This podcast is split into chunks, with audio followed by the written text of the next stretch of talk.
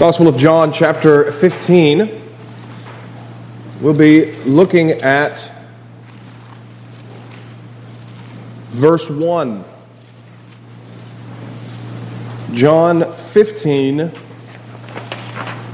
verse 1, and considering the substance of the covenant. John 15, 1. Give attention to God's holy word. I am the true vine, and my Father is the vine dresser. Let's pray. Heavenly Father, we thank you for your word.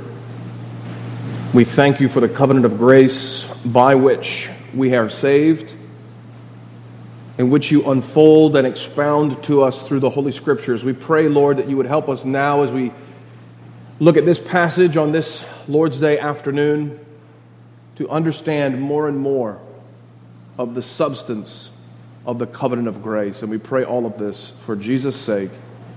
Amen. Well, this passage is probably one of the most well known passages to you, this one verse out of all of John's gospel. This is one of the highlight verses in the entire gospel of John. And because John's style is so very simple and so very direct in many of the things that he teaches, it can be easy to miss the depth and the, uh, the, the substance that John is actually communicating to us. This verse, uh, where John uses this famous metaphor that Christ says, I am the true vine, and my Father is the vine dresser, gives us a picture of the thing that Israel was hoping for throughout all of their history. But in order to really appreciate the, the, the substance of what this verse is teaching us, we have to understand something about God's covenant. We have to keep in mind what it is that God is giving to us in the gospel. You know that when Adam was formed, he was made in knowledge, righteousness, and true holiness. God made man upright. And when God had made Adam, he made a covenant of works with him, promising him eternal life if he would keep the terms of that covenant. You see, for God to promise anything to us is an act of pure grace. God is the creator and we are the creature. God is the sovereign, eternal, unchangeable, all knowing, all powerful God. And we are but, as Isaiah says, grasshoppers in his sight. God is so far above you and I, he was so far above even Adam in the state of innocence that Adam could have no hope of eternal life unless God made a gracious promise to him. Now, I don't want to be misunderstood. I'm not saying the covenant of works is the same as the covenant of grace. There's a very big difference between the covenant of works and the covenant of grace. What I am saying is that the promise, the, the act of making a covenant was a gracious act on God's part. That's where the covenant of works and the covenant of grace are the same. Where they are different, however, is in the substance. Now, what do we mean by the substance of the covenant?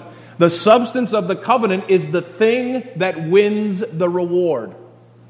The substance of the covenant is the thing that God blesses with his promises. In the covenant of works, the substance was man's obedience. Adam had to work to obtain the reward of eternal life. That was the covenant of works. The substance of that covenant was Adam's own obedience. The substance of the covenant of grace, however, is far different and far more glorious and far more eternal and far more lasting and far more powerful than Adam's obedience ever could have been. The substance of the covenant of grace, the thing that actually accomplishes the goal, the thing that God rewards, the thing upon whom all the blessings are poured, is Christ Himself. Christ Himself is the substance of the covenant of grace. He is the essence of the covenant, and He is, as Paul will say in other places, the gospel. You remember in Philippians chapter 1, Paul says that Christ is preached. What Paul is saying there is that when the gospel is preached, it is a proclamation of Christ himself. And what we see in this passage is that Christ now describes himself as that substance of the covenant. He is the thing that God will reward. But he also says a little something else here. You understand that in God's covenant, we need not only to be restored, but we need to grow. You can think about it this way springtime is around the corner, and perhaps some of you will start planting gardens. Perhaps some of you, with your money, will go to the nursery and pay the redemption price for that tomato plant and liberate that tomato plant from the nursery and then plant that plant in your garden. You see, Christ liberates us from bondage to sin, but then he also plants us in the garden of the Lord. Well, what is supposed to happen after that? We want it to grow and produce fruit. Christ as the substance is not only your righteousness in God's sight, He's not only holiness in God's sight, He's also the life by which you live. And that's the point of this passage here. Christ, as the substance of the covenant of grace, is the life by which we live. Now, there's a lot that we could unpack here. I only want to look at uh, two or three things in this passage. If you want a summary of this verse, in the covenant of grace, Christ Himself is the substance, and the Father Himself is the administrator. Christ Himself is the substance, the Father Himself is the administrator. And we're going to look at three things that help us understand the, the, the glory of this verse. First, I've already gone into a little bit of it, is the covenant of grace. Secondly, Christ the vine. And then thirdly, the Father, the vine dresser. The covenant of grace, Christ the vine, and the Father, the vine dresser. So, as we begin considering this passage a little more deeply, it's helpful to keep in mind how our confession summarizes the covenant. If you want to follow along, this is chapter 7 of the Westminster Confession of Faith, uh, paragraphs 5 and 6. I won't, I won't read them in detail, but you can be looking at it as I kind of summarize our confession's doctrine about the covenant of grace. And the key thing in the doctrine of the covenant of grace is that there are two parts, so to speak. There is an outward administration and an inner substance. There's, an there's an outward way that the covenant of grace comes to us, it comes to us in a certain form. But those outward forms are pointing us to an inner saving reality. In the Old Covenant, as you know, the covenant was administered through the tabernacle, the Passover lamb, the altar of burnt offering, the Aaronic priesthood, circumcision, all the signs and all the ceremonies of the Old Covenant. That was an outward administration. But it was pointing to an inner saving substance. All of those things were pointing to Christ. But now in the new covenant, we have a different outward administration. but it is still outward. In the new covenant, as the confession summarizes for us, uh, paragraph 6, under the gospel, when Christ, the substance, was exhibited, the ordinances in which this covenant is dispensed are the preaching of the word, the administration of the sacraments, uh, a baptism, and the Lord's Supper. And so, even in the new covenant, we still have an outward administration. We have the preaching of the word, and as we partook this morning, the administration of the sacraments. But here's the thing to keep in mind, brothers and sisters. I realize it's Sunday afternoon, and perhaps we had one too many cookies. We need to recognize that even though in the new covenant we have a very simple sacrament, we have a very simple uh, worship style, all of these things are still external and outward. Which means you, just as much as the Jew, need to have the internal saving substance. We still internally need to be united to the one who actually saves. We need to be united to the one whom God actually rewards. You can think about it this way In the covenant, God sets his standard and makes promises to those standards. Essentially, this Be holy, for I am holy, and I will reward you if you are holy. Christ is the only one who can meet that standard. Christ is the only one who's perfectly righteous. Christ is the only one who could defeat death and ascend into heaven. Christ is the only one. And so all of God's promises are poured out on Christ.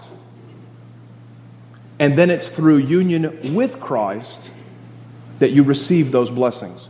You don't receive them outside of Christ. You don't receive them outside of the substance of the covenant. You don't receive them because your body was washed with water if you don't have the answer of a good conscience. You don't receive them because you ate the bread and drank the wine unless you, by faith, partook of the flesh and the blood. You don't receive these blessings because you're here listening to the voice of a preacher. You receive these blessings because the Spirit of God works in your heart so that you hear the voice of the Son of God, who is the substance of the covenant. And so, this is how the covenant of grace is administered. One, one more practical, just little guide here. Um, we can be in danger of the same sin that the Jews were in danger of that in many instances the Jews were guilty of. You remember as you read the Gospels, Christ argues with the Pharisees constantly. And what do the Pharisees say? We are sons of Abraham. We have never been enslaved to anyone. We are free sons of the covenant. We're circumcised. We go to the temple. What are they doing? They're boasting in the outward administration. They're boasting in all of the outward elements of the covenant. And Christ is telling them if you were really sons of Abraham, you would lay hold of the inner saving substance, just like Abraham did. You would believe in me.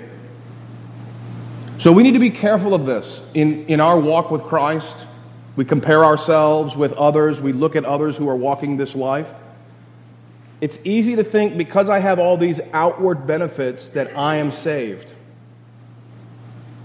And we may not have any inward real union with Christ.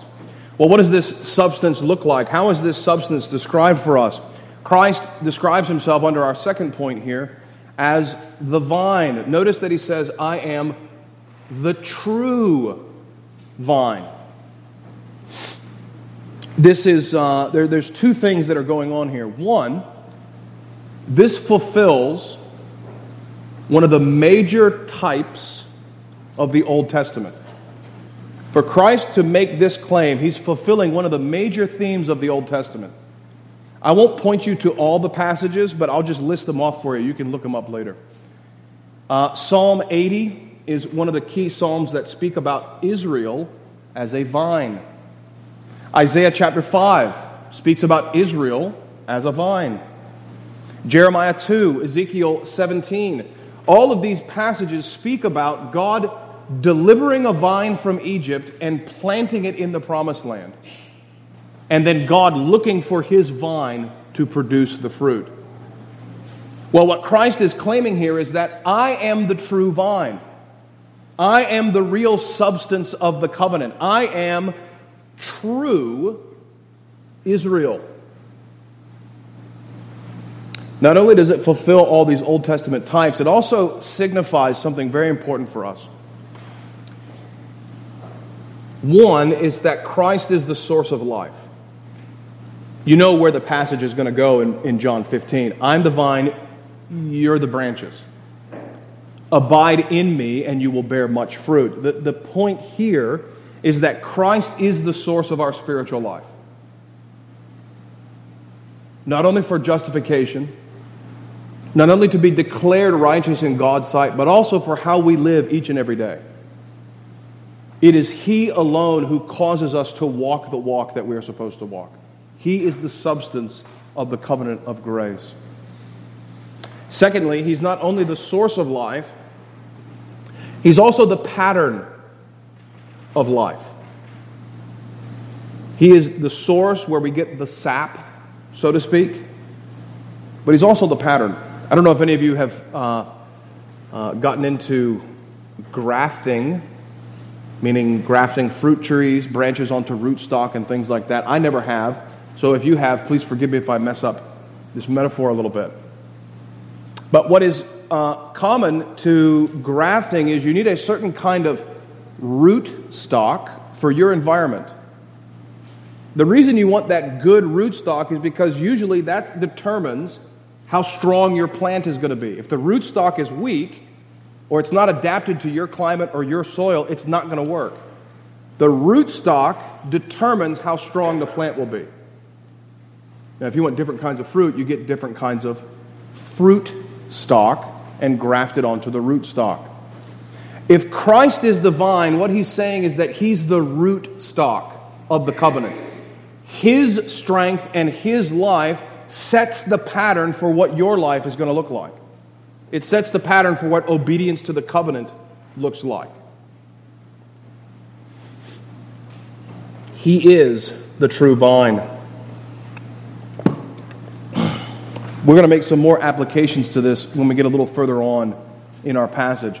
The second thing to notice in this passage is that the Father is the vine dresser. You see, Christ says it explicitly. The word here, it's a Greek word. No surprises there. It's actually the root word for the name of the state of Georgia, if you didn't know that. The root word here is the word that means a farmer, Georgos. It's the root of the name George, King George, George Washington. It means a farmer, one who works the earth. And so Christ says that my Father is the vine dresser. This is a farmer or somebody who keeps the vine. Somebody who guards, protects, nurtures, cultivates the vine, sets up all the conditions for that vine to thrive and do what it was meant to do. The farmer is the one who protects the vine while it grows and develops. You know, this is, this is one of the key reasons why Christianity is different from all other religions. Christianity is different from every other religion that has ever appeared on the face of the earth. Why? Because our Lord, our teacher, did not defend himself. He came, preached the truth, and allowed himself to be crucified, always, as Peter says in 1 Peter 2.23, committing himself to the one who judges righteously, committing himself to the care of his Father. Christ, as a religious leader, did something no other religious leader could do. He died and rose again because the vine dresser was caring for him, the vine dresser was cultivating him. As I mentioned, the farmer protects the vine in his sufferings, 1 Peter 2:23. Christ committed himself to the one who judges righteously.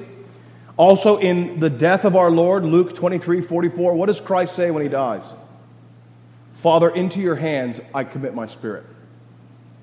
He gave himself up to the one that protects him. Turn to Philippians chapter 2. In his resurrection, ascension, and in his glory, Christ committed himself to his Father's care. Philippians 2 9. Paul has just spoken about the death of the cross, and he says, Therefore, God has also highly exalted him. Notice, God the Father has exalted Christ. God has highly exalted him and given him the name which is above every name, that at the name of Jesus every knee should bow of those in heaven and of those on earth and of those under the earth, and that every tongue should confess that Jesus Christ is Lord to the glory of the Father. So when Christ says that I am the vine and the Father is the vine dresser, it's another way of saying he who has the Son has the Father also. But he who does not have the Son does not have the Father. They work together in the covenant of grace. Now, just like your tomato plant, When God plants this vine in his garden, he expects it to bear fruit. Likewise, when we are grafted into Christ, who is the source of life, God the Father expects to find fruit in our lives. He's not content with merely outwardly being a part of the church, outwardly being a part of Christ. He expects us to bear fruit. But unlike the tomato plant, as we're going to learn later on in this passage, God doesn't need to uproot the vine anymore. God doesn't dig up the roots of Adam, who failed in the covenant of works. God doesn't dig up the rotten vine of Israel, which was not able to bear fruit. God has planted the true vine. That's never going to be changed. What is changed is branches being brought in and broken off branches that bear fruit and that don't bear fruit. This is what the Father is doing now in the covenant of grace. Well, to conclude this, we're only looking at this very introductory verse for this chapter. It is the inner spiritual union with Christ that brings life. It is not outward uh, membership in the covenant of grace. By the way, I know there's a lot of debate about this. Notice what he says in verse 2 Every branch in me that does not bear fruit, he takes away. There is a sense in which you can be united to Christ according to the outward administration and yet not bear fruit and be broken off. many cases, this can be the state of covenant children who are outwardly members of the covenant of grace, grafted through baptism, and then if they fail to produce fruit later on in life, they are cut off and they're separated from Christ. So it's the inner spiritual union with Christ. It's believing in Christ and having the life of Christ in us that brings us life. There must be a vital living union with Christ, the substance. Well, what would this look like? I'll leave you with Galatians chapter 5, where Paul describes what it means to be united to Christ. Galatians 5:16 I say then walk in the spirit and you shall not fulfill the lusts of the flesh. For the flesh lusts against the spirit and the spirit against the flesh and these are contrary one to the other so that you do not do the things that you wish. But if you are led by the Spirit, you are not under the law. Now, the works of the flesh are evident, which are these adultery, fornication, uncleanness, lewdness, idolatry, sorcery, hatred, contentions, jealousies, outbursts of wrath, selfish ambitions, dissensions, heresies, envy, murders, drunkenness, revelries, and the like. Of which I tell you beforehand, just as I also told you in time past, that those who practice such things will not inherit the kingdom of God. Notice the similarity of language. Every branch that does not bear fruit is cut off. Those who practice these things do not inherit the kingdom of God. But the fruit of the Spirit is love, joy, peace, long suffering, kindness, goodness, faithfulness, gentleness, self control. Against such, there is no law. Notice that these fruits are inner fruits. They're dispositions of the mind, they're inner states of the soul. There's no way to outwardly show that you have peace. Peace is an inner state of the heart that then produces certain characteristics.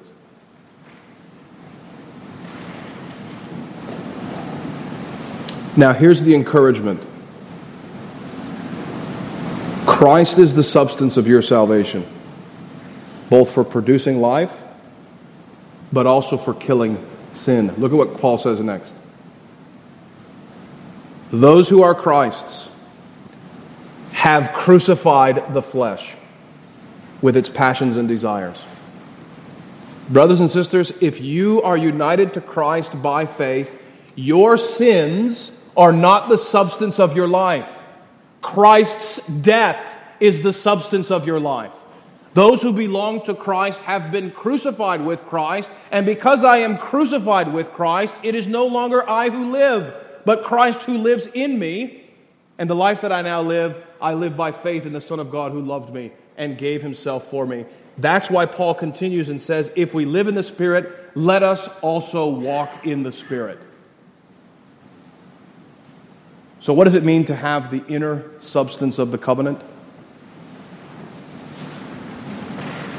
Well, it means the same thing that it meant when you first became a Christian.